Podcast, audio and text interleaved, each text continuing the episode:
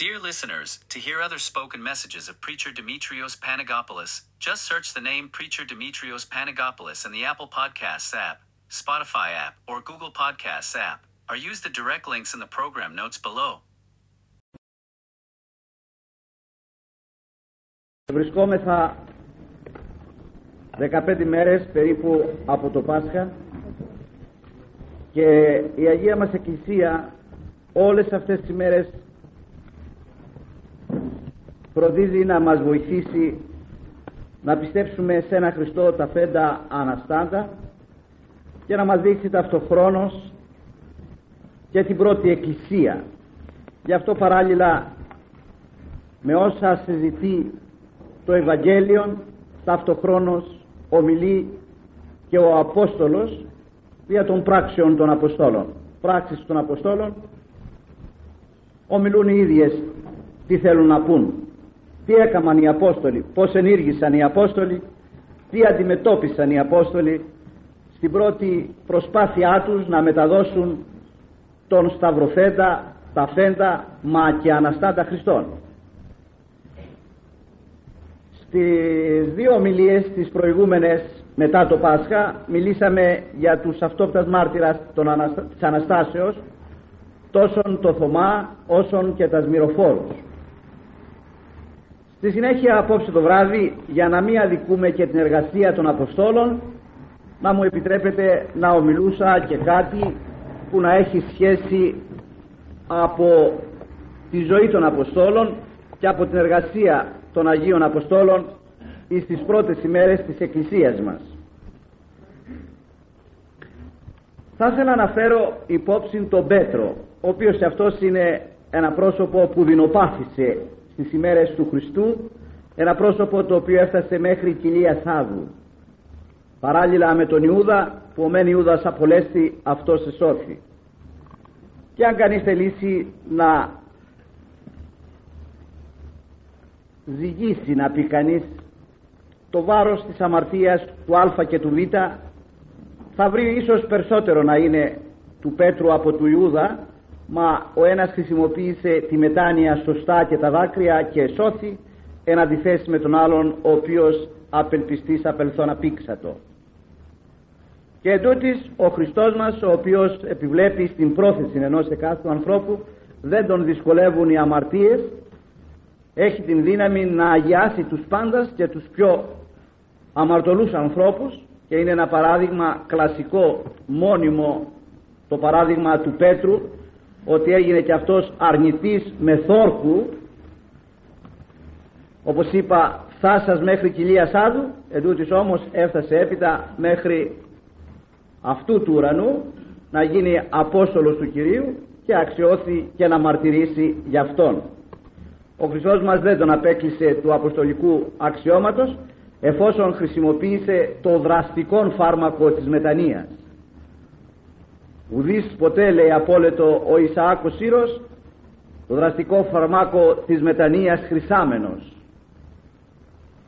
Δεν το έχουμε υπολογίσει τι είναι αυτό το μυστήριο των μυστηρίων, το φιλάνθρωπο αυτό μυστήριο της μετανοίας και της εξομολογήσεως, και το τι δύναμη έχει το δάκρυον στάξαν κατά τον Άγιον Γρηγόριο Νύσης, όπου ισοδυναμεί το λουτρό. Ερχομένη Κυριακή είναι αφιερωμένη για να αποδειχτεί η θεότης του Χριστού σε μια ενέργεια επί ενός παραλίτου, ο οποίος ήτο τριάντα οκτώ χρόνια παράλυτος σε μια κολυβήθρα επιλεγωμένη Εβραϊστή Βηθεσδά πέντε στο Ασέχουσα. Παράλληλα η αποστολική περικοπή είναι αφιερωμένη στον Πέτρο από τα πράξεις των Αποστόλων, όπου και εκεί παρουσιάζονται εξίσου δύο θαύματα, Χριστός και πιστός. Μεγάλη συνεργασία αυτή, και δεν μπορεί να εννοήσει ο άνθρωπος αυτή τη σχέση σήμερα. Γράφει στον Ιωάννη ότι είπε ο Κυριός μας, εν εκείνη τη ημέρα γνώσαστε πως εγώ εν το πατρί σεις εν ημίν καγώ εν εμί. Εν εκείνη τη ημέρα, λέει, θα γνωρίσετε αυτήν τη σχέση πατρός Χριστού πιστού.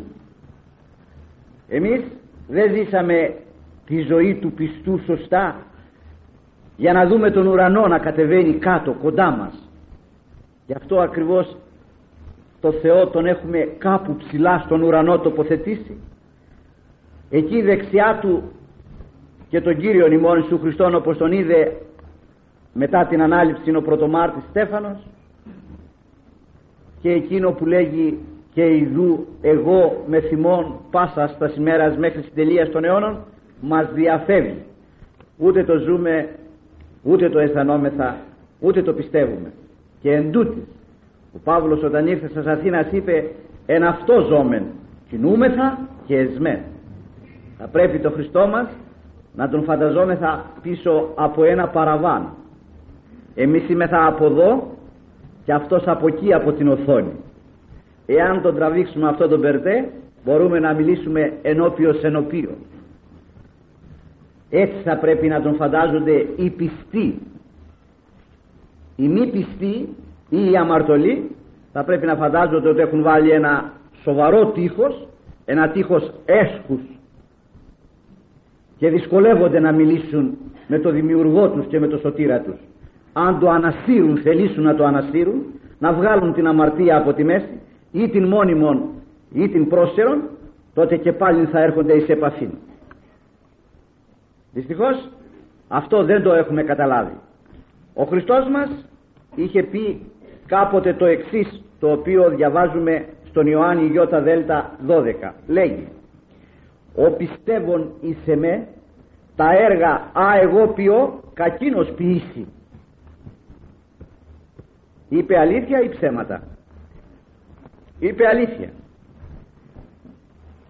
Σε αυτή την αποστολική των πράξεων περικοπή, όπως τα έχει περισσώσει ο Απόστολος και Ευαγγελιστής Λουκάς, ο συγγραφέας των πράξεων, βλέπουμε πραγματοποιούμενον αυτό.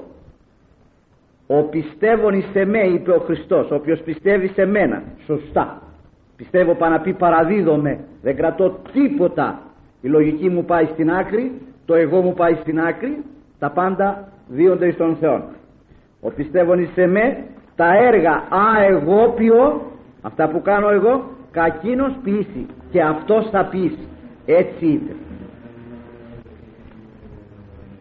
Ο Χριστός, σε παραδείγματι, θα δούμε την Κυριακή, εθεράπευσε τον επί τριάντα οκτώ έτη παραλυτικών. Από το άλλο μέρος θα δούμε το δούλο του, τον Πέτρο, που πιστεύει στο Χριστό, που πιστεύει στον Κυριό του, στο διδασκαλό του, να θεραπεύει έναν επί οκτώ έτη επί το κραβάτο του, εννέα ονόματι, και ταυτόχρονα να κάνει και μία νεκρανάσταση, την Ταβιθά. Ψέματα, αλήθειες είναι αυτές. Και μέχρι σήμερα, όπως βλέπετε, οι άνθρωποι οι πιστοί κατορθώνουν θαύματα και επιτελούνται θαύματα γύρω στους πιστούς. Όσοι επίστευσαν έλαβαν και έχουν πλέον ατομικών πειραματισμών. Γνωρίζουν, και αυτά τα οποία συζητούμε τώρα τα ξέρουν στην πράξη. Ναι, είναι αλήθεια. Το κομμάτι το οποίο δανείζουμε απόψε, που είναι της ερχομένης Κυριακής, εκ των πράξεων των Αποστόλων, έχει ως εξής. «Εγένετο, λέει, των Πέτρων, διερχόμενων διαπάντων, κατελθήν και προς τους Αγίους τους κατοικούντας Λίδαν». Ο Πέτρος εκατήλθες, λέγει, και προς τη Λίδα. Γρηγορότερα υπήρξε διωγμός, όπως ξέρετε. Εάν διαβάσετε μέχρι το Ήτα κεφάλαιο, θα δείτε μεγάλων διωγμών της Εκκλησίας. Έρχεται ο Παύλος επισυνής εντωμεταξύ και δημιουργείται μια μικρή ανάπαυλα ειρήνης.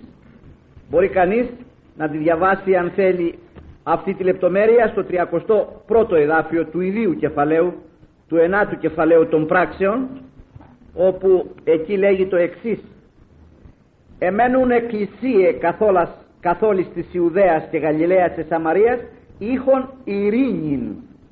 Είναι μετά των διωγμών, τον οποίο κατεξοχήν έκανε ο Παύλος επικεφαλής, και μετά την σύλληψη του Παύλου υπό του Χριστού στην Δαμασκόν.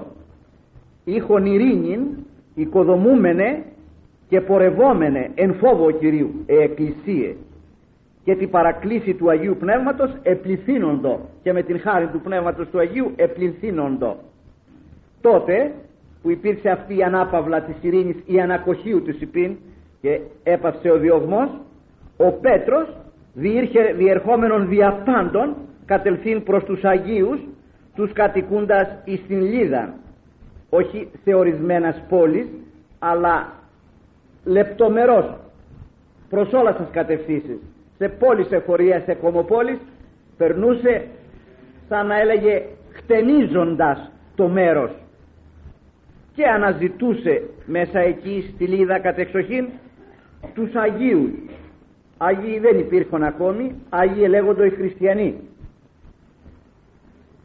όπως και σήμερα, και είναι ερώτημα πολλών ανθρώπων αυτό. Άγιοι λέει είμεθα, λέγει τα Άγια της Αγίας, δεν λέγει τα Άγια στους βαπτισμένους. Ο άνθρωπος από τη στιγμή που βαπτίζεται είναι μικρός Άγιος, είναι καθαρός. Άγιος πάει να πει καθαρός, δεκτικός αγιασμού, και ο αγιασμό του αρχίζει από το βάπτισμα και τελειώνει στο μαρτύριο. Αυτοί λοιπόν λέγονται Άγιοι αφενός δια την ονομασία τους, αφετέρου δια τα έργα τους τα Άγια, δια τους δύο λόγους αυτούς. Και οι κλήσεις, όπως γράφει ο Παύλος στον Τιμόθεος στο β, στη Β' Επιστολή Α εννέα, είναι κλήσεις Αγία.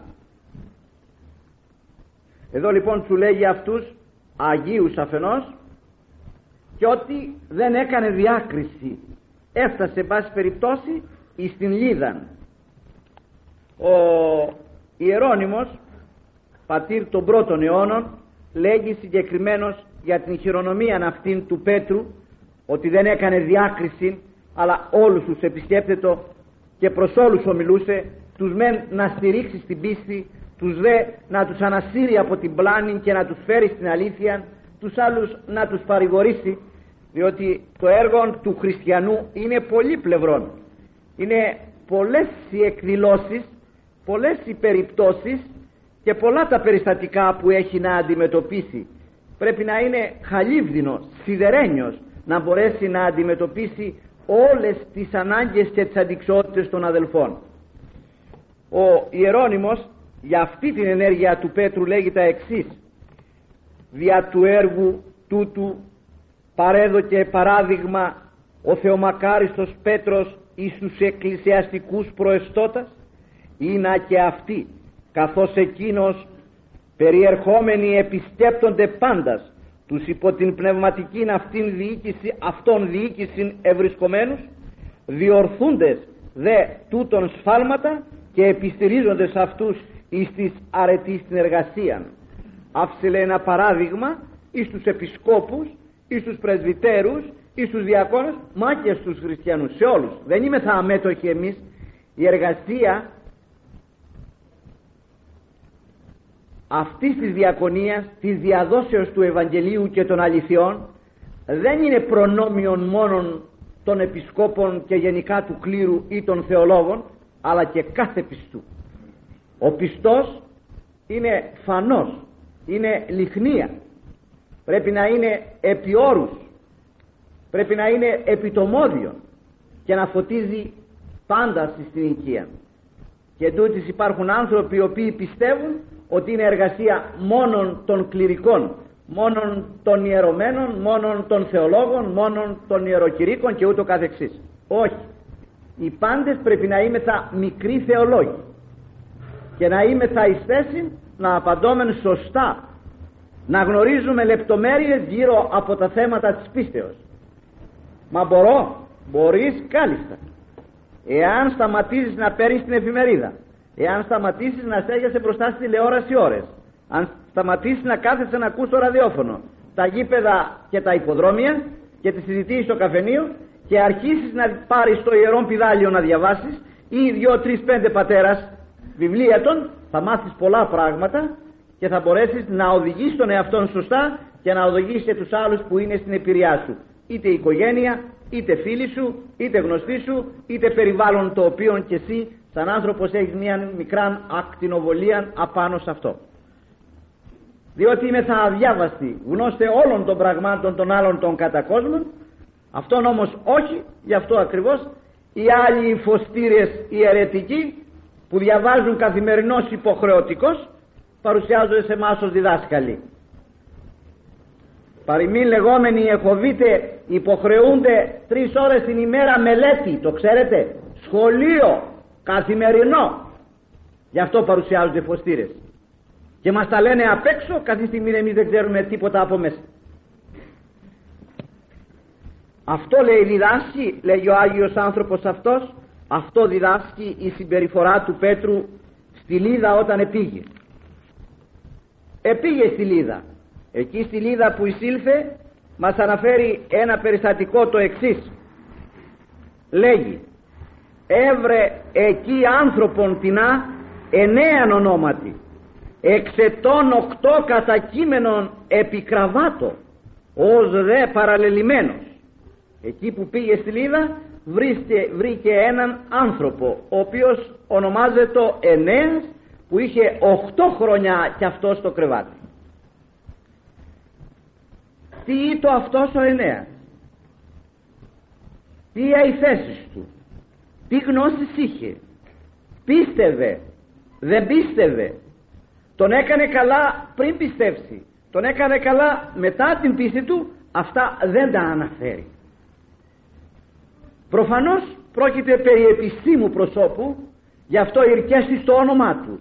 Το όνομά του για τις ημέρες εκείνος ή το ικανόν, το ότι ο Αενέας έγινε καλά, ή το ικανό αυτό το πράγμα να ανατρέψει τους πάντας στις ημέρες εκείνες που είχαν κατά του Χριστού και των Αποστόλων και γενικά του κηρύγματος της Αναστάσεως.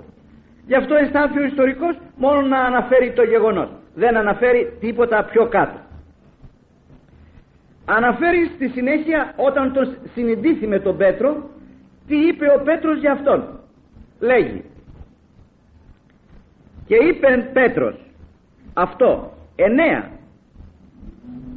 ιατέσε Ιησούς ο Χριστός ανάστηθη και στρώσον σε αυτό και ευθέως ανέστη.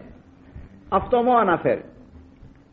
Του λέγει, σε κάνει καλά ο Ιησούς Χριστός. Δεν ξέρω τι γνώμη έχεις, αν έχεις ακούσει, αν τον έχεις γνωρίσει. Σου γνωρίζω λοιπόν ένα πρόσωπο που λέγεται Ιησούς Χριστός, που έχει την δύναμη, την υπερφυσική αυτήν δύναμη, την παραλυσία σου, τη οκτώ έτη στο κρεβάτι, στο κρεβάτι σου, να την καθαρίσει και να σε σηκώσει. Λοιπόν, από εδώ και κάτω στρώνε μόνος στο κρεβάτι, στρώνε μόνος σου το τραπέζι, ετοίμαζε μόνος τον εαυτόν σου, μην περιμένεις τους άλλους να σε ετοιμάζουν, πάρε το κρεβάτι και ορίστε δρόμο. Πώς λέγω ενήργησε όμως δεν γνωρίζουμε, αν ενήργησε πρώτης πίσεως αυτού ή μετά την πίστη αυτών. Ο Θείος Χρυσόστομος αυτό λέγει το έκαμε και έλεγχον δίδωση του σημείου το άρετον κράβατον ήγουν και έδωκεν απόδειξη του θαύματος την άρση του κραβάτου. Αυτοί είδαν ότι ένας παράλυτος παίρνει το κρεβάτι στον νόμο. Αυτό το είπε και ο Χριστός στη Βηθεσδά. Άρον τον κραβατός σε περιπάτη. Το λέει και ο δούλος του εδώ. Άρον τον κραβατός. Η διαφορά είναι η εξής.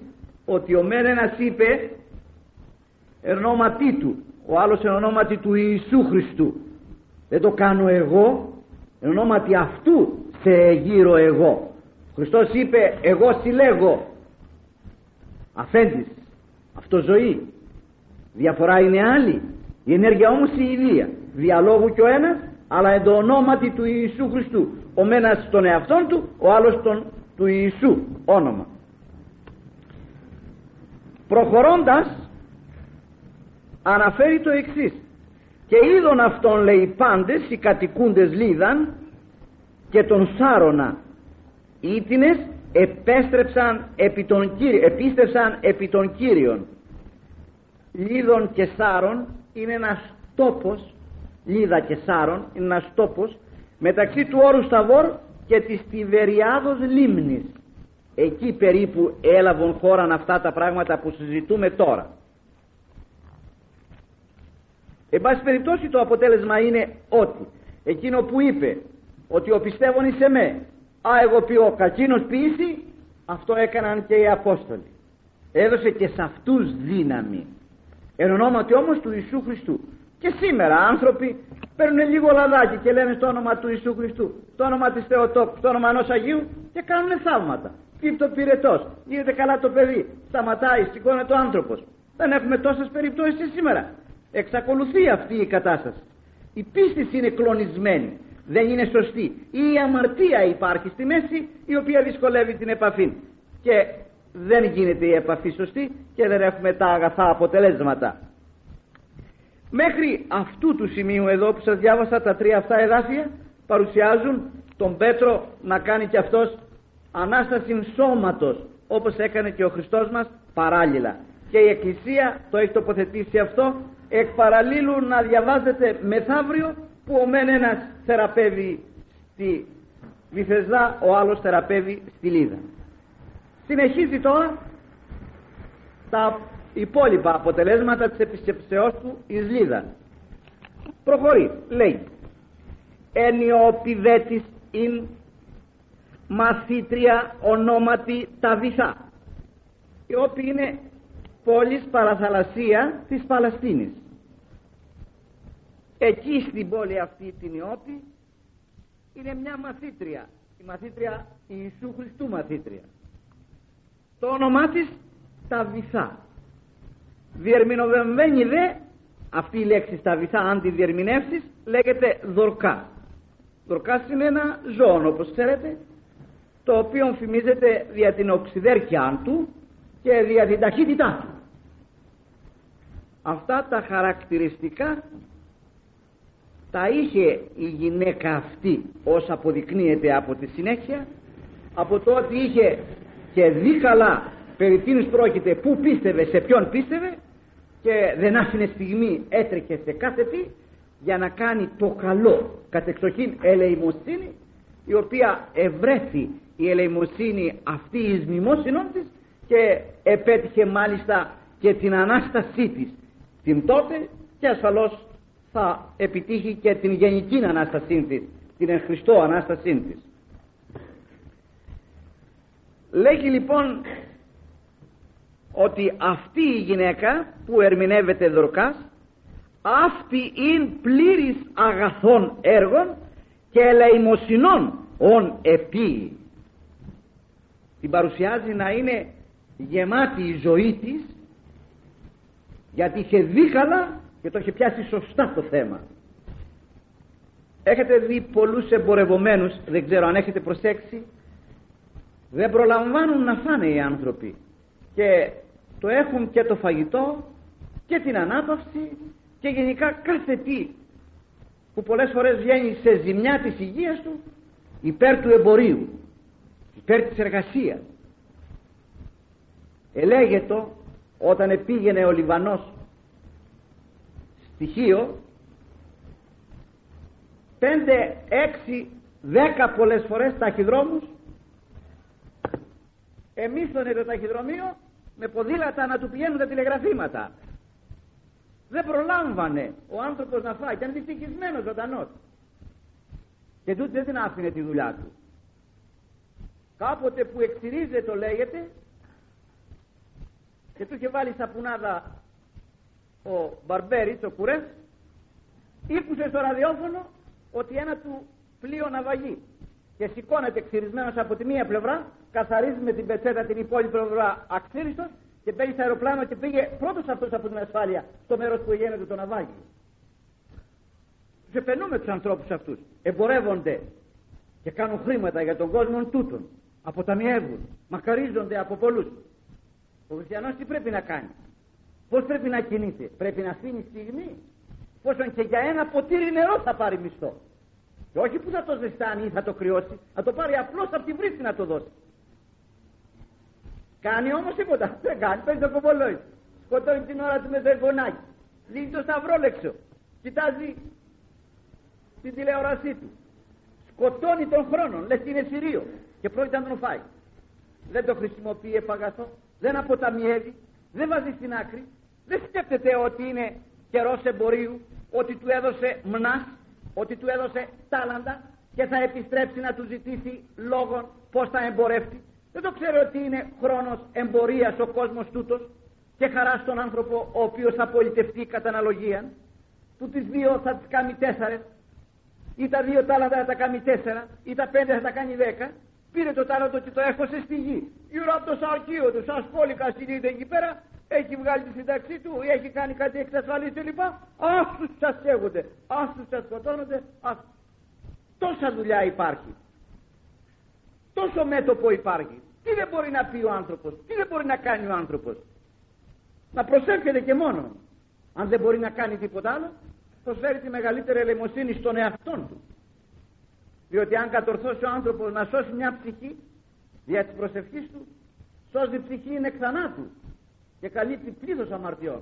Ταυτοχρόνως δεν λέγεται και σοφός, διότι σώζει ψυχά. Δεν είναι ρήτρα δολαρίου η ψυχή και το δολάριο κλονίζεται και η στερλίνα χάνεται και τα πάντα εξαφανίζονται. Οι ψυχές όμως δεν χάνονται, διότι έχουν ρήτρα αίμα Χριστού, αίμα δημιουργού, το οποίο δεν εξαφανίζεται. Η γυναίκα αυτή έχει μείνει εδώ πλαισιωμένη με τα έργα της και με τις ελεημοσύνες της. Είναι χαρακτηριστικό.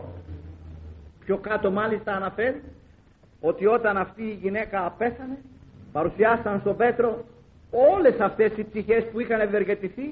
Άλλες επεδείκνυαν τα ρούχα που η Ιδία είχε υφάνει, άλλες που είχαν αγοράσει, και όλα αυτά εκλώνησαν τον Πέτρο, το συνεκίνησαν σε βαθμό τέτοιο που έβαλε το γόνατο κάτω και παρακάλεσε τον Χριστό να επιστρέψει η ψυχή και επέτυχε την Ανάστασή της.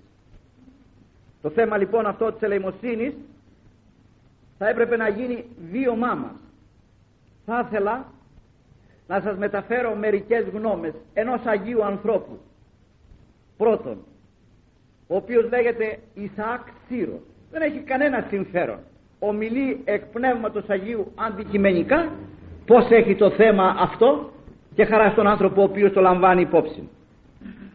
Λέγει λοιπόν: «Σπήρε την ελεημοσύνη εν ταπεινώσει και θερήσεις έλεον εν τη κρίση». Για σκέψου το. Όχι να ελεήσεις τον άλλον για να τον υποχρεώσεις, για να τον έχεις σαν σκυλάκι να κουνάει την ουρά του όταν θα σ' αρέσει εσένα, να είσαι ο ευεργέτης και αυτός να είναι ο ευεργετούμενος. Όχι. Να ντρέπεσαι εσύ που θα δώσεις και να ξεχάσεις εσύ που θα δώσεις. Σε αυτή την ενέργεια της ελεημοσύνης, του ελεημένου και του ελεήμονος, χρειάζεται μία λησμονιά και μία ενθύμηση. Ο μεν δίδων να λησμονεί, να ξεχνάει. Ο δε λαμβάνων να μην λησμονεί, να μην ξεχνάει. Διότι ο σατανάς έχει την δύναμη από το βάρος της ελεημοσύνης να σε συμπαρασύρει και να χάσει και την ψυχή σου ακόμη. Αν δεν δεις ως επιθυμεί ο εγωισμός σου, τον ευεργετούμενός σου να σου πολιτεύεται. Εδώ λοιπόν λέει σπήρε, και όταν ο άνθρωπος σπείρει δεν περιμένει. Και εις φορά πολλά κισμένη υπό την γη, και ένα και δύο και τρεις και πέντε και εφτά και οχτώ μήνες. Για σκεφτείτε τους ανθρώπους που σπείρουν στα ορεινά των σπόρων τους, που τον παίρνουν από το αμπάρι τους και τον ρίχνουν εκεί κάτω από το Σεπτέμβριο και πέφτουνε δεκάδες μέτρα χιόνια και παγετή επάνω, και μόνον τον Μάιον, τον Ιούνιον παρουσιάζεται από εκεί κάτω, όταν τύκτονται οι χιόνες, όταν αλλάζουν τα πράγματα της φύσεως, τότε βγαίνει από εκεί κάτω. Πού ήσουνα εσύ? Κάτω εδώ ήμουνα θαμένο. Ναι, και τότε εφύτρωσε και έφερε καρπών εκατοπλασίωνα. Έτσι είναι η ελεημοσύνη.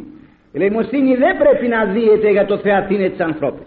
Να μην δίεται για να γραφτεί το όνομα μεταξύ των δωρητών ή των ευεργετών. Να μην δίεται για να υποχρεώσει. Να δίεται από ανάγκη. Αισθάνομαι εγώ την ανάγκη να ελεήσω. Αισθάνομαι εγώ. Ποιος Χρυσόστομος έτα εσύ. Έκανε οικονομία όλη την εβδομάδα και αυτοί τα έζαν όπου ή το ανάγκη. Και πόσες ανάγκες δεν είναι. Απόψε το βράδυ έχουμε δύο-τρία σημειώματα περιστάσεων που ούτε καν εμείς τα βλέπουμε από μακριά τα γεγονότα αυτά. Και τούτης είναι μια ευκαιρία να σπείρουμε. Πού να σπείρω εγώ? Δεν έχεις να σπείρεις και εν τούτης, διότι δεν έχεις δικό σου χωράφι, πας και ζητάς δανεικό χωράφι να το σπείρεις και πας και ενοικιάζεις και πας και γίνεσαι μυθακάτορας και δουλεύεις ξένα για να αποδώσεις. Γιατί δεν βλέπεις και των πτωχών και των έχοντα ανάγκη, ελεημοσύνη πνευματική ή ηλική, σαν να χωράφι που σπείρεις? Και όχι, δεν θα θερήσεις, θα θερήσεις οπωσδήποτε. Διότι οτιδήποτε κι αν σπείρεις, οτιδήποτε κι αν εμπορευτείς, εμπορευτείς, οποιοδήποτε κεφάλαιο αν διαθέσεις, δεν έχεις εμπιστοσύνη αν κερδίσεις. Υπάρχει εκδοχή ένα να κερδίσεις και ενενήντα εννέα να χάσεις. Εδώ όμως το θέμα αυτό θα κερδίσεις οπωσδήποτε. Έστω και αν τα δώσεις σε ένα άλλο ποδίτη, έστω και αν τα δώσεις σε ένα απατεώνα, θα κερδίσεις οπωσδήποτε. Διότι ο ελαιών πτωχών δανείζει Θεόν. Όχι ελεή Θεόν, δεν έχει ανάγκη από έλεος ο Θεός. Δανείζει, του τα δίνει δανεικά. Σαν να βλέπει το χέρι του αυτού. Αν υπατήσεις, ο Θεός θα σε πληρώσει αν υπατήσεις. Για διαβάσε του Αγίου Ιωάννου του Ελεήμονος στο βίο.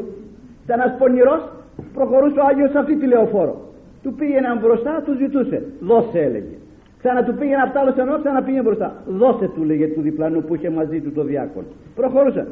Λέει σεβασμιότατε, λέει. Αυτός ξανά. Δώσε. Δώσε, δώσε, δώσε. Νίκα εν το αγαθό το κακό. Μπορεί να δίδει. Δίδει. Αλλά εμείς δεν είμαστε δυνατοί, γι' αυτό δεν δίδουμε. Και αυτό πρέπει να μας ελέγχει. Εν πάση περιπτώσει, αυτό που λέγει εδώ, εγώ σας το φέρω υπόψη. Σπήρε την ελεημοσύνη εν ταπεινώσει. Εν ταπεινώσει. Θα πας κρυφά, σαν τον Ανικόλα να τα ρίξεις μέσα. Να αφήσεις το πακέτο σου, να αφήσεις το δέμα σου, να στείλεις ανώνυμα την επιταγή σου, να στείλεις το γράμμα σου το, το ε, εσφραγισμένο, ανώνυμο κλπ. Στείλε εν ταπεινώστη και φέρεις θερήσεις έλεον, εν τη κρίση, εν τη ημέρα εκείνη θα παρασταθούν, θα σταθούν μπροστά οι ελεημοσύνες που έχει κάνει και θα μαλακώσουν το δίκαιο κριτή που θα είναι αδυσόπιτος εν εκείνη τη ημέρα ενώπιον των αμαρτιών μας. Και συνεχίζει ένα άλλο ωραίο και λέει: «Ενείς απόλεσας το αγαθόν, εν αυτής πάλι κτήσε αυτό».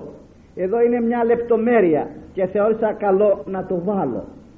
Δεν έχει σχέση με αυτό που συζητώ, όμως έχει σχέση με πολλούς. Και συνεχίζει: «Ο βολών χρεωστής στο Θεό, ου δέχεται εσού ανταυτού μαργαρίτην». Πολλοί κάνουν ελεημοσύνη. Γιατί? Να καλύψουν αμαρτίες. Να μην την εξομολογηθεί την αμαρτία ή να μην τη σταματήσει την αμαρτία, να μην το κρεμίσει το παράνομο κρεβάτι, να μην τη χαλάσει την πορνεία ή τη μοιχεία ή την αδικία. Κάνει ελεημοσύνη. Δεν τη δέχεται, λέει, αυτή τη ελεημοσύνη ο Θεός. Καταλάβατε? Για ακούστε το εδώ πέρα.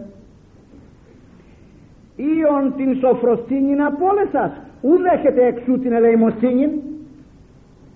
Έγινε, λέει, άτιμος, δεν δέχεται, λέει, την ελεημοσύνη σου. Ο Θεός σου επιμένοντος την πορνεία, τη μοιχεία, εν τη αδικία, ου δέχεται την ελεημοσύνη σου. Θα κάνεις έλεος πρώτα στον εαυτό σου, θα μετανοήσεις, θα εξομολογήσεις και τότε θα δεχτεί την ελεημοσύνη. Γιατί πολλοί έχουν τη γνώμη ότι θα μπορέσουν να καλύψουν τις αμαρτίες των, εκείνες που πρέπει να εξομολογηθούν ή να σταματήσουν να τις κάνουν δια της ελεημοσύνης, όταν τις καλύψουν. Δεν καλύπτονται αυτές. Πολλά πράγματα τα οποία μας έχουν διαφύγει, πολλές περιπτώσεις που θα έπρεπε πολύ να έχουμε κατακριθεί και οι πνευματικοί να μας έχουν βάλει κανόνα επί θανατίου κλίνης. Αυτά τα θέματα καλύπτει.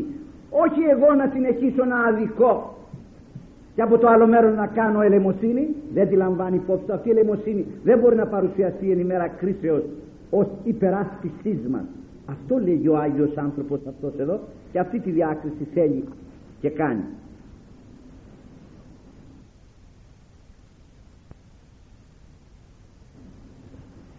Ένας συναίσιος επάνω στην ίδια σκέψη λέγει: «Οι ιατροί των τραυμάτων της ψυχής μας εισήν οι πένιτες».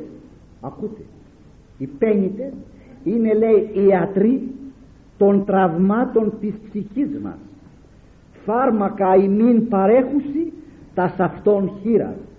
Βλέπεις την χείραν του πένιτος, τη χείραν του ορφανού, είναι, λέει, γιατρου, γιατρού χείρ που σου θεραπεύει τα τραύματα της ψυχής σου. Εάν ελεημοσύνες τας αμαρτίας σου, συγγνώμη, εν ελεημοσύνες τας αμαρτίας σου λύτρωσε και τας ανομίας σου εν ικτυρμής πενήτων. Είναι λόγια σκληρά. Θα πει κανείς, καλά είναι αυτά, αλλά πρέπει να έχεις να δίδεις. Άμα έχεις και δίδεις, δεν έχεις μεγάλο μισθό. Όταν δεν έχεις και δίδεις, όταν εκ του υστερήματος δίδεις, τότε έχεις μεγάλο μισθό. Δεν είναι όπως τα φανταζόμεθα εμείς. Δεν περιμένει ο Χριστός να γίνουμε ονάσιδες για να δώσουμε, διότι η ελεημοσύνη δεν έγκυται στο να δώσω ένα πενηντάρι, ένα εκατοστάρι, ένα δεκάρικο, ένα κοστάρι, ξέρω εγώ τι. Έγκυται και στο να παρασταθώ στον άλλον, να φυλάξω το παιδί της άλλης να πάει στην εκκλησία, να τη βοηθήσω εγώ να της μεταφέρω κάτι, να της παρασταθώ εγώ, τη βοηθήσω εγώ να το πάω στο σχολείο εγώ που έχει το άλλο και δεν μπορεί να τρέξει να το πάει στο σχολείο αυτή. Είναι χίλιες δυο περιπτώσεις. Να γρυπνήσω εγώ δίπλα στον άρρωστον απόψε, να πάω εγώ σε μια δουλειά που δεν μπορεί να πάει αυτός ή αυτή. Είναι χίλιες άλλες περιπτώσεις. Μπορώ να ελεήσω πνευματικός. Είναι χίλιες περιπτώσεις που γίνεται το έλεος, για το άνθρωπος είναι διτός, είναι και υλικός, είναι και σωματικός. Έχει ανάγκη λοιπόν και το σώμα και το πνεύμα από έλεος και ο άνθρωπος μπορεί να ευεργετήσει. Δεν έχετε υπόψη σας εκείνο το ωραίο του λαού. Τα λόγια σου με χόρτασαν και το, ψωφί, το ψωμί σου πάτω. Ε, εμείς κοιτάζουμε τι θα πάμε στο χέρι. Για να μας δει ο άλλος με τι, τι έχουμε στο χέρι. Δεν έχω τίποτα για το χέρι, μα έχω την ψυχή μου γεμάτη. Τι είπε σε ένα άλλο μέρος ο, Πέτρο, ο Παύλος? Χρυσίον λέγει και αργύριον δεν έχω. Μπορώ όμως να σε κάνω καλά. Και τον έκανε τον ποτέ χολόν, τον έκανε καλά. Εν ονόμα του Ιησού Χριστού να περπατήσει. Να το λάβουμε σοβαρός υπόψη, διότι πολλοί το θέμα της ελεημοσύνης δεν το έχουμε βάλει. Βάζουμε στο κουμπαρά για να πάμε εξο, εξοχή. Βάζουμε στο κουμπαρά για να κάνουμε τα δώρα μας. Βάζουμε στο κουμπαρά για να πάρουμε στο εγγονάκι, στον Α, στο Β, στο Γ. Για τους αδελφούς του Χριστού δεν βάζουμε στο κουμπαρά. Και δεν στερούμεθα τίποτα. Δεν θα το φάω το γλυκό αυτό. Δεν θα πάω με το πούλμαν. Θα πάω με τα πόδια. Δεν θα το πάρω εκείνο. Δεν θα το πάρω το άλλο. Δεν θα το κάνω το άλλο. Για να μου μείνει κάτι, για να κάνω κι εγώ μια αγαθοεργία. Ναι, θα είναι μέσα στο πρόγραμμα. Θα το αισθάνεται ανάγκη ο άνθρωπος να το κάνει αυτό το πράγμα. Θα πάρει το μισθό του. Θα πάρει τη σύνταξή του. Αμέσως θα βγάλει. Από εκεί πέρα. Έστω να γίνει Εβραίος, να βγάλει το δέκα τοις εκατό. Να αποδεκατήσει, αν δεν μπορεί να δώσει παραπάνω. Ποιος το βάλε αυτό, ποιος το λάβε σοβαρός υπόψη? Ποια γυναίκα έχει το φλιτζανάκι μέσα στην κουζίνα εκεί να βάζει? Να πάρει εκατό γραμμάρια λιγότερο κιμά, να πάρει λίγα αχλάδια λιγότερο, να πάρει λίγο φρούτο λιγότερο, να πάρει λίγο παγωτό λιγότερο, να πάρει λίγα λιγότερα. Και να μην τα γεμίζει και τους ζενεκέδες και τρώνε γάτες και τρέφονται. Και να πεθαίνουν τα παιδιά από την πείνα. Ποιος το έκανε αυτό το πράγμα? Ποιος πήγε να ρωτήσει στα νοσοκομεία, τα άπορα τμήματα εκεί, τι ανάγκες έχουν εδώ? Ποια δεν έχει να πάρει? Ποιος δεν έχει να πάρει τα φάρμακα να τα πάρουμε εμείς? Και αν δεν μπορεί να τα πάρει ένα, να τα πάρουμε δύο, τρεις, πέντε μαζί. Γίνονται αυτά? Δεν γίνονται. Υπάρχει πολλή δουλειά. Αλλά υπάρχουν και πολλοί τεμπέλιδες. Γι' αυτό υπάρχει πολλή δουλειά. Διότι αν δεν υπήρχε τόσο τεμπελιά και τόσο αδιαφορία για τη σωτηρία τη δική μας, οι άλλοι, αν το καταλάβουν, θα σώσουν την ψυχή τους σε την παινία τους και την ανάγκη τους. Αρκεί να το καταλάβουν, διότι αυτό είναι αμέσως όπως ήταν στο Λάζαρο. Αν ενθυμίστε εκεί που μιλούσαμε τότε. Εν πάση περιπτώσει μου κάνει αίσθηση και γι' αυτό στάθηκα στο σημείο αυτό και σας μετέφερα και τις γνώμες αυτών των Αγίων Ανθρώπων για να τις ξέρετε κι εσείς, να μην πλανάστε καμιά φορά και να μην τα κάνετε μόνο κομπόδεμα. Οπωσδήποτε πρέπει το δάκρυ, η ανάγκη, το φάρμακο, τα πάντα να βρεθούν και να σταθούν. Διότι οι άνθρωποι αυτοί είναι οι ευεργέτες της ψυχής μας, όπως πολύ χαρακτηριστικά μας τα αναφέρει εδώ. Εν πάση περιπτώσει, εγγύς δεούσης Λίδας είναι η Ιώπη, κοντά στη Λίδα. Οι μαθητές άκουσαν ότι ο Πέτρος είναι στη Λίδα και έστειλαν, απέστειλαν δύο άντρας προς αυτόν, παρακαλούντες μη οκνήσε διελθήν έως αυτόν. Μην αργήσει να πάνε, να γυρίσει γρήγορα που τον θέλουν. Δεν του είπανε τι συμβαίνει όμως. Αυτός αναφέρει, αναστάζεται Πέτρος, συνήλθεν αυτής, σταθείτε να πάμε μαζί. Εμείς είμεθα περίεργοι πολλές φορές. Δεν τίθεμεθα στην υπηρεσία του άλλου χωρίς ερώτημα. Θα το ρωτήσουμε, θα το εξετάσουμε και θα δούμε εάν μας θεραπεύει το εγώ, μας ικανοποιεί, δεν φύγει το συμφέρον μας, δεν είναι εις βάρος της όλης εργασίας μας, του κόπου μας, της υγείας μας. Εδώ τον βλέπουμε χωρίς καμιά συζήτηση και χωρίς να του πούνε γιατί, τι τον θέλουν. Ο άνθρωπος σηκώθηκε και πήγε. Όταν πήγε εκεί βρέθηκε μπροστά σε μια νεκρά γυναίκα που την έκλεγαν οι ευεργετημένοι άνθρωποι. Οι ευεργετημένοι άνθρωποι. Αναστάζει λοιπόν, λέει ο Πέτρος, συνήλθεν αυτής και παραγενόμενον ανοίγαγον εις το υπερόν. Το ανεβάσαν απάνω σε ένα μπατάρι, όπως τα λέγαμε, και παρέσαν αυτό πάσε εχείρε, κλαίουσε και επιδεικνύωσε χιτώνας και ημάτια όσα επί με ταυτόν ούσα η Δορκάς. Η Δορκάς δεν ελεούσε και έμεινε αυτή ψηλού, αλλά συγκατέβαινε με ταυτόν ούσα. Ε, πήγαινε και στο καλύβι της χήρας, του ορφανού, του αδυνάτου, του αρρώστου. Ήταν μια γυναίκα που ζούσε μέσα στις ανάγκες τους και στο περιβάλλον τους, ώστε όταν τους έφυγε, τους έφυγε ο αγγελός τους, τους έφυγε ο ευεργέτης τους, έφυγαν τα μάτια των τυφλών και οι πόδες των χολών και οι χήρες των άλλων, των κολών. Καταλάβατε. Λοιπόν, το αισθάνθησαν αυτό το πράγμα. Αυτή ζούσε μέσα εκεί. Και ξέρετε, η παρησία ενός ανθρώπου, έτσι και με δυο λόγια παρήγορα, όχι πάντοτε και με το χέρι στη τσέπη, αλλά με δυο λόγια παρήγορα, η συμπαράσταση αυτή είναι, όπως είπα γρηγορότερα, ένα στήριγμα μεγάλο στον πιστό. Το θέλει. Ο Χριστός μας σε μια στιγμή αγωνίας, αν θυμίστε, τι τους είπε τη Μεγάλη Πέμπτη το βράδυ? Μείνετε με θυμών. Τους είχε ανάγκη. Σαν άνθρωπος το αισθανότανε. Και αυτοί δεν μπορήγαν. Ο Σατανάς εκάστησα πάνω στα μάτια τους και τους τα έκλεισε. Δυο φορές. Μείνετε με θυμών. Είναι μια βραδιά δύσκολος για μένα απόψε το βράδυ. Σας έχω ανάγκη, συντροφιά. Μια ψυχική συμπαράσταση. Και το έχει ανάγκη ο άνθρωπος αυτό το πράγμα. Και το αισθάνεται. Και τούτης όμως εμείς δεν παρεστεκόμεθα σε τέτοιες περιπτώσεις. Και όταν ο άνθρωπος είναι ψυχρός προς τον συνάνθρωπον, και η κρίση θα είναι ψυχρά προς αυτόν. Δεν θα είναι με έλεος, όπως λέμε. Εκβαλών δε έξω πάντα, προσέχτε λεπτομέρεια. Τον παρουσίαν στο, στο υπερόγειο και, στο υπερόν και του παρουσίασε μια νεκρά. Να σου όλοι κλαίγαν, αυτό και αυτό συνέβη μάλλον. Ορίστε έξω. Και εκβαλών έξω πάντα ο Πέτρος, φύστα γόνατα προσήφξατο. Και επιστρέψας προς το σώμα είπε, τα βυθά ανάστηση. Τους έβγαλε όλ έξω. Τι διδάσκει? Η μεγαλυτέρα, σοβαροτέρα, δυνατοτέρα, θερμοτέρα προσευχή γίνεται όταν ο άνθρωπος είναι μοναχός. Είναι πολύ πλάνιο ότι μπορεί να προσευχηθεί ενώπιον άλλων δυνατά. Δεν λέγω για τις εκκλησίες, δεν λέγω εκεί που είναι εν ειρήνη του Κυρίου δεηθόμεν όλοι, που ευάνουμε αντιπρόσωπο και προσεύχεται, αλλά στις ιδιωτικές μας προσευχές, στις μεμονωμένες προσευχές, στις ανάγκες τις μεμονωμένες. Δεν μπορεί ποτέ ο άνθρωπος να προσευχηθεί. Ή θα κοιτάζει τι λένε οι άλλοι τώρα που εγώ δακρύζω, ή θα προσέχω και μισός από εκεί πώς τα λέγω και αν τα λέω καλά που τα ακούγουν άλλοι. Θα πρέπει να κλειστώ στο δωματιό μου. Να μείνω εγώ μόνος με το Θεό μου, να παλέψουμε οι δυο. Να κάνουμε δηλαδή εκείνο που έκανε ο Ιακώβ όταν επέστρεφε και εφοβείται τον αδελφό του τον Ισάκ, που έδιωξε τους δικούς του, πέρασε τους πάντας πέρα από το ποτάμι και αυτός έμεινε από εδώ από το ποτάμι όλη τη νύχτα και πάλευε με το Θεό και τέλεια νίκησε το Θεό στα ξημερώματα. Αυτό πρέπει να κάνει ο άνθρωπος. Δεν κοίταζε, η νεκρά ή το μπροστά του, δεν την κοίταζε, κοίταζε τον ουρανό.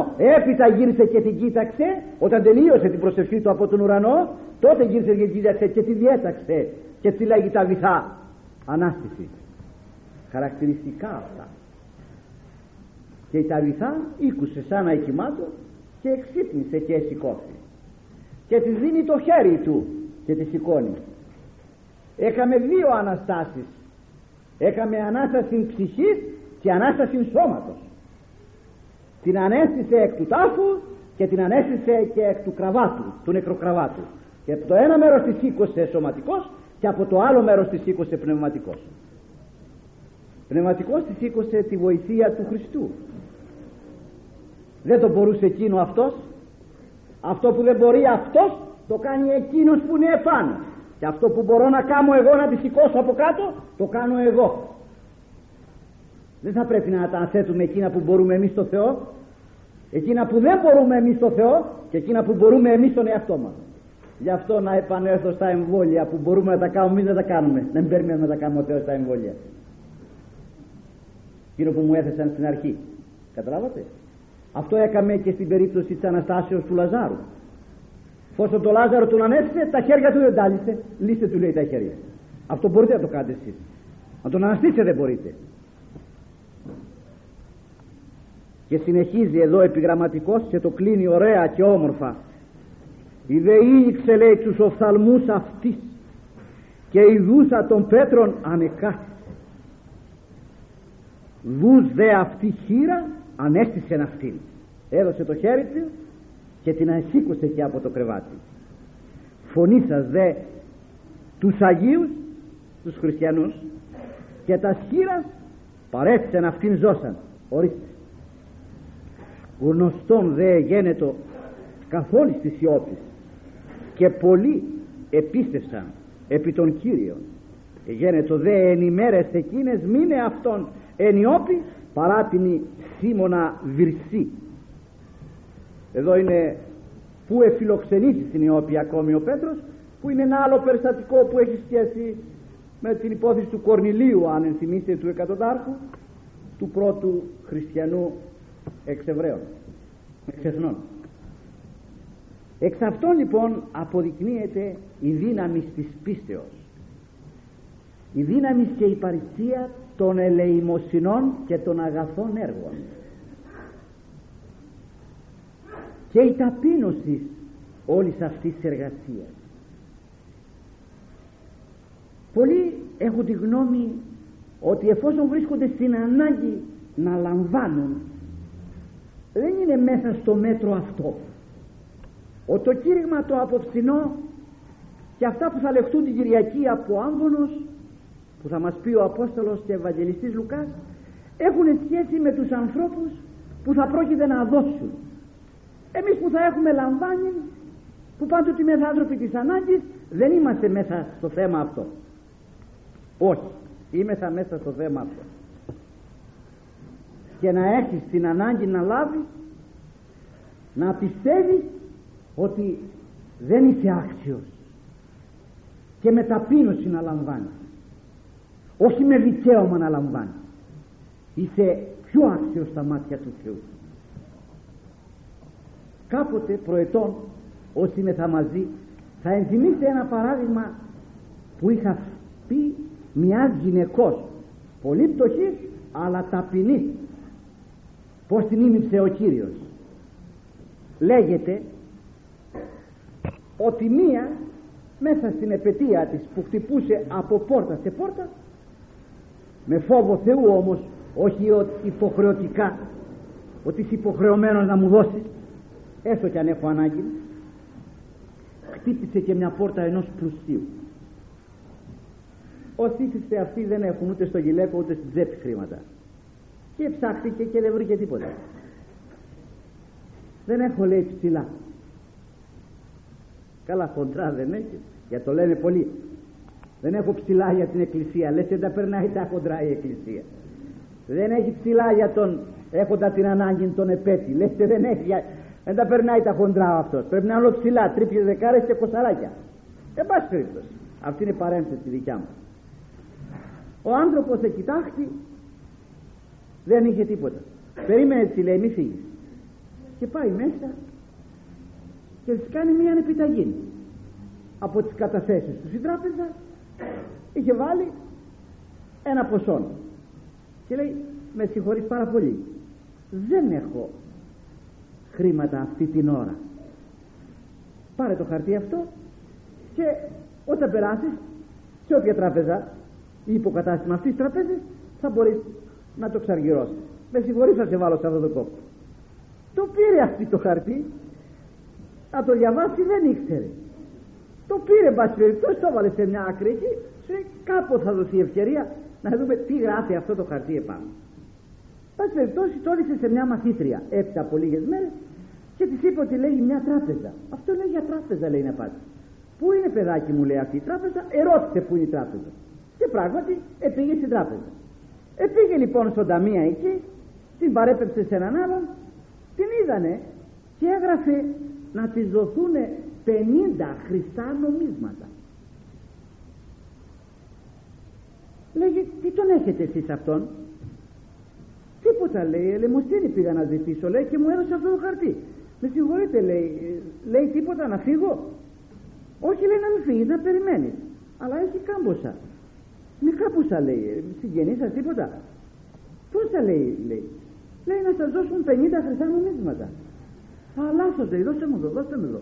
Λάθος, λέει, έκαμε ο άνθρωπος. Δώστε μου, δώστε μου. Βρε, να δω που έκαμε λάθος, τα έχει γράψει σωστά. Τα έχει γράψει ολογράφος, τα έχει γράψει αριθμητικός. Τα έχει κάνει λάθος, είναι σωστά. Το ξέρουμε εμείς, η υπογραφή του είναι αυτή. Δώστε μου αυτό. Όχι, όχι, όχι, όχι, αδύνατον, δώστε μου, δώστε μου. Δώστε μου, δεν δε θέλω, δεν θέλω δάρτα. Το παίρνει λοιπόν το σημείωμα, κάνει την επιταγή και ξαναγυρίζει με φόβο το σπίτι. Και χτυπάει και φτάνει εκεί πέρα. Με συγχωρείτε, λέει, πάρα πολύ, λέει. Με συγχωρείτε. Τι, λέει, συμβαίνει? Πέρασα, λέει, προημερών και μου δώσατε, λέει, αυτό το χαρτί. Λέει, ναι. Πήγες, λέει, και δεν το αργύρωσα και... Όχι, λέει, πήγα, λέει. Αλλά εδώ, λέει, μου δίδανε. Εδώ θα έχετε κάνει κάποιο λάθος, λέει. Για κοιτάξτε το, λέει. Εσείς θα θέλετε να γράψετε πέντε, λέει. Και θα γράψετε, λέει, πενήντα. Α, λέει, λέει, λάθος έκανε. Βλέπεις, λέει, που το κατάλαβα εγώ. Και πάει μέσα και αλλάζει την επιταγή. Και το πενήντα προσθέτει ένα μηδενικό και το κάνει πεντακόσια. Πάρτο, λέει, και πήγαινε στην ευχή Θεού και τώρα γνώριζε δεν έχω κάνει λάθος. Και πήγε και πήρε πεντακόσια αντί για πενήντα. Ε, τι κάνει η ταπείνωση, τι κάνει ότι δεν αξίζω. Και μην νομίζουμε το τρώμε δικαιωματικά, διότι έχει το ψυγείο το δικό μας μέσα. Πού δεν τα έχει? Την ουσία αυτά που έχει μέσα. Πώς εσύ τα φοράς, πώς εσύ τα γλεντάς, πώς εσύ τα έχεις. Την ουσία είναι.